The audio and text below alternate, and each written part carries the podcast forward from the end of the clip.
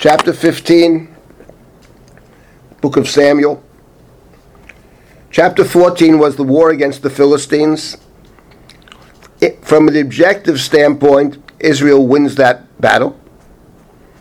At the end of chapter 14, it turns out that Jonathan, who has been operating alone, he fights without even telling his father, he walks into a forest of honey. A forest where there could be literally honey or very sweet things. And he doesn't know, because he's separated from his father and from the troops, he fights alone, that Saul has imposed an oath under the threat of death. No one is permitted to eat until the Philistines are defeated. And Jonathan dips his staff into the honey and tastes it. Someone sees Jonathan in the previous chapter and says, What are you doing? Your father imposed an oath and said, Cursed is anybody who eats. And Jonathan's response is, My father has troubled the land. My father has betrayed the land.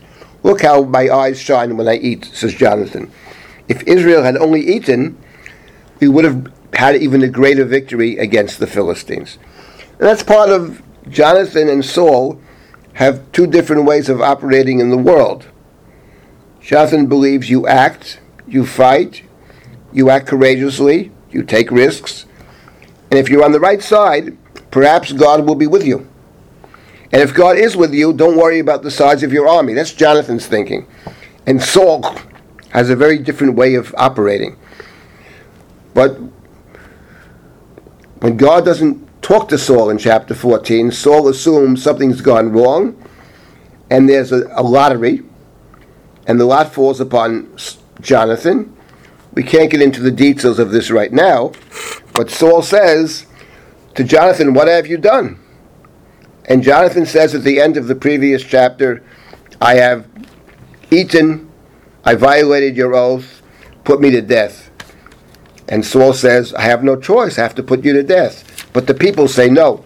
How could you put Jonathan to death? Jonathan is the one who was responsible for the great victory.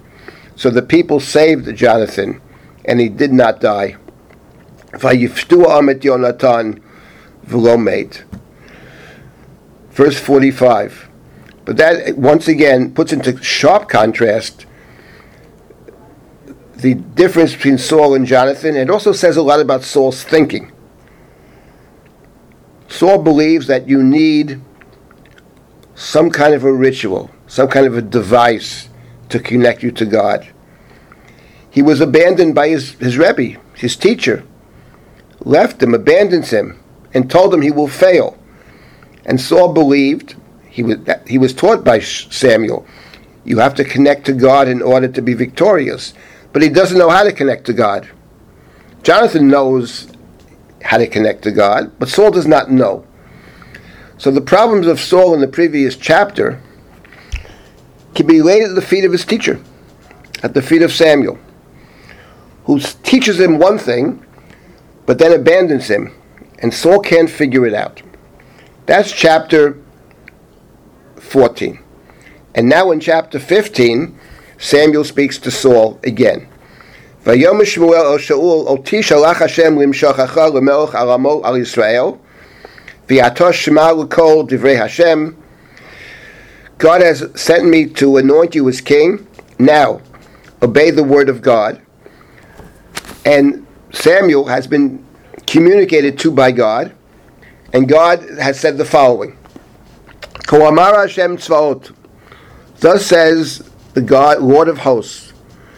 Pokadati et asher asa Amalek Yisrael, asher samlo baderech balotomi Mitzrayim. God says, I remembered what the Amalekites did to Israel when Israel left the land of Egypt. This is in chapter 17 of Exodus.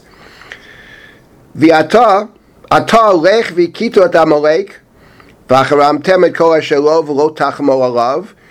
And now, destroy Amalek, have no mercy. Behemata meish ad isha me'oler ad yonek mishar ad seh migamo v'yad chamar, but kill alike men and women, infants, sucklings, oxen, sheep, camels, and asses. This is the command that's given to Saul. I'm not going to enter now into what the present day reader might think of this command.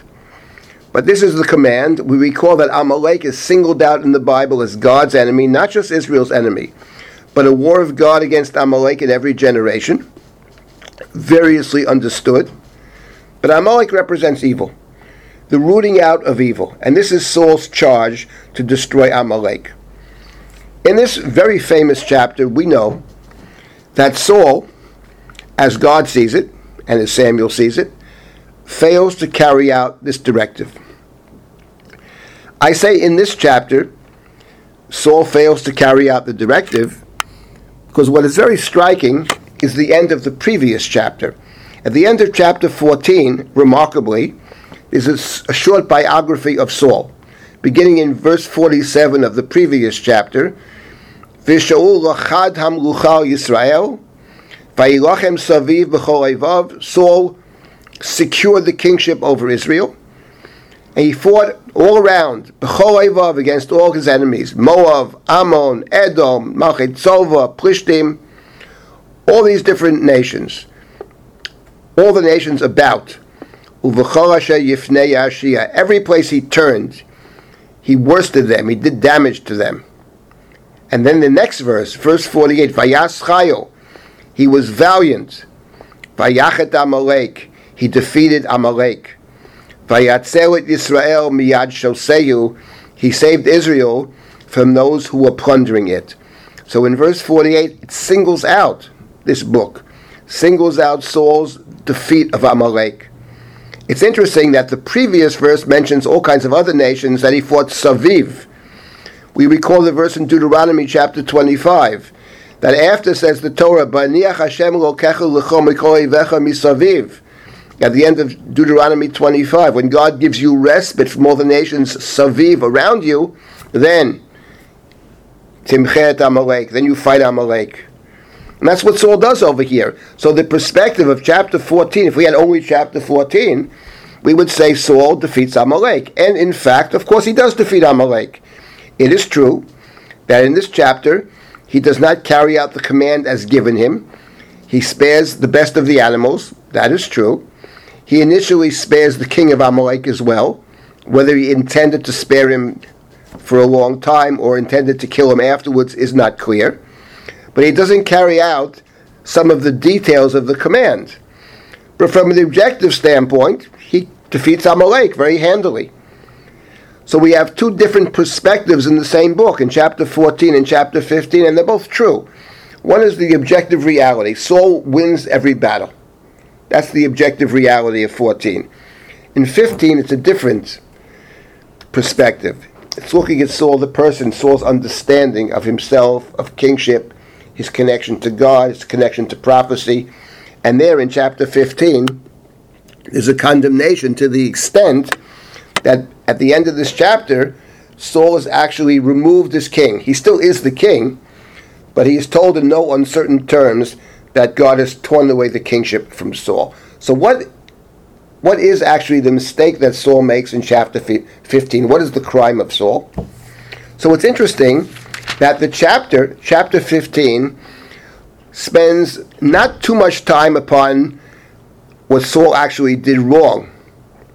What Saul does wrong is described in verse number 9, Vayachmo Shaul v'yam al Agag v'abakar v'amishnim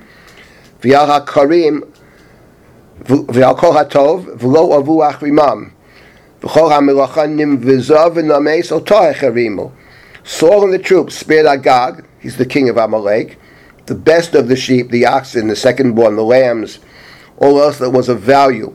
They did not destroy them. They destroyed only what was cheap and worthless. So they spare the best of the animals, and perhaps the best of the people. They spare the king, Saul, and the people.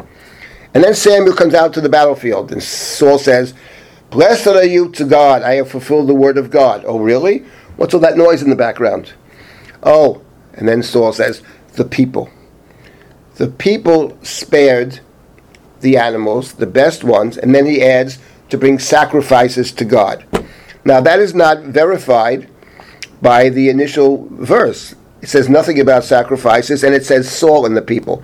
In other words, what Saul has done over here is make excuses. The excuse is that, first of all, I really didn't do it. The sparing was the people. And when it comes to the ones they did destroy, but we destroyed the others. So when it comes to the sparing, he blames the people.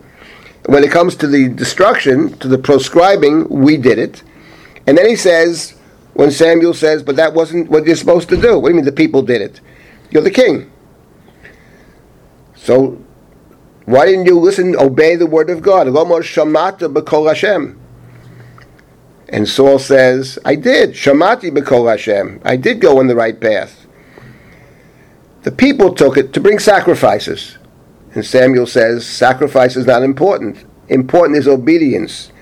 Lishmoa, to obey, to accept, not the sacrifice. So what would appear over here in the story of Saul is that it reminds us actually of the first sin, the story of the Garden of Eden, eating that which is forbidden to you. Adam was told, You can have all the fruit of the trees, but this one tree, the tree of knowledge, that you can't eat. But he partakes of that. First, the, his wife is coaxed by the snake, and she gives him, and he eats. And God says to Adam, Where are you? I'm naked. I'm hiding. Who told you you're naked? Did you eat of that fruit?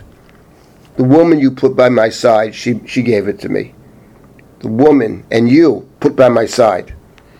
So this the primal sin is not just the sin of eating the forbidden fruit, but the primal sin is equally, if not more, denying responsibility.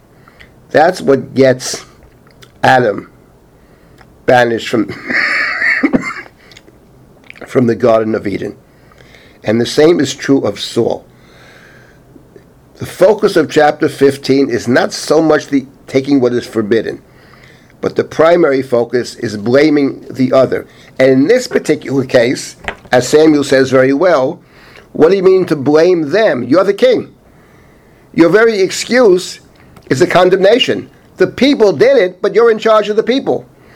So here, there's a double problem evading responsibility, but evading responsibility in such a way that demonstrates you don't understand what it means to be king in the first place.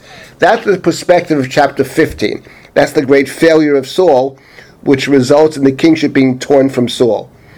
But the book includes chapter 14, the other perspective. From the objective perspective, he did defeat Amalek. Vayas Chayu, Vayachet Amalek.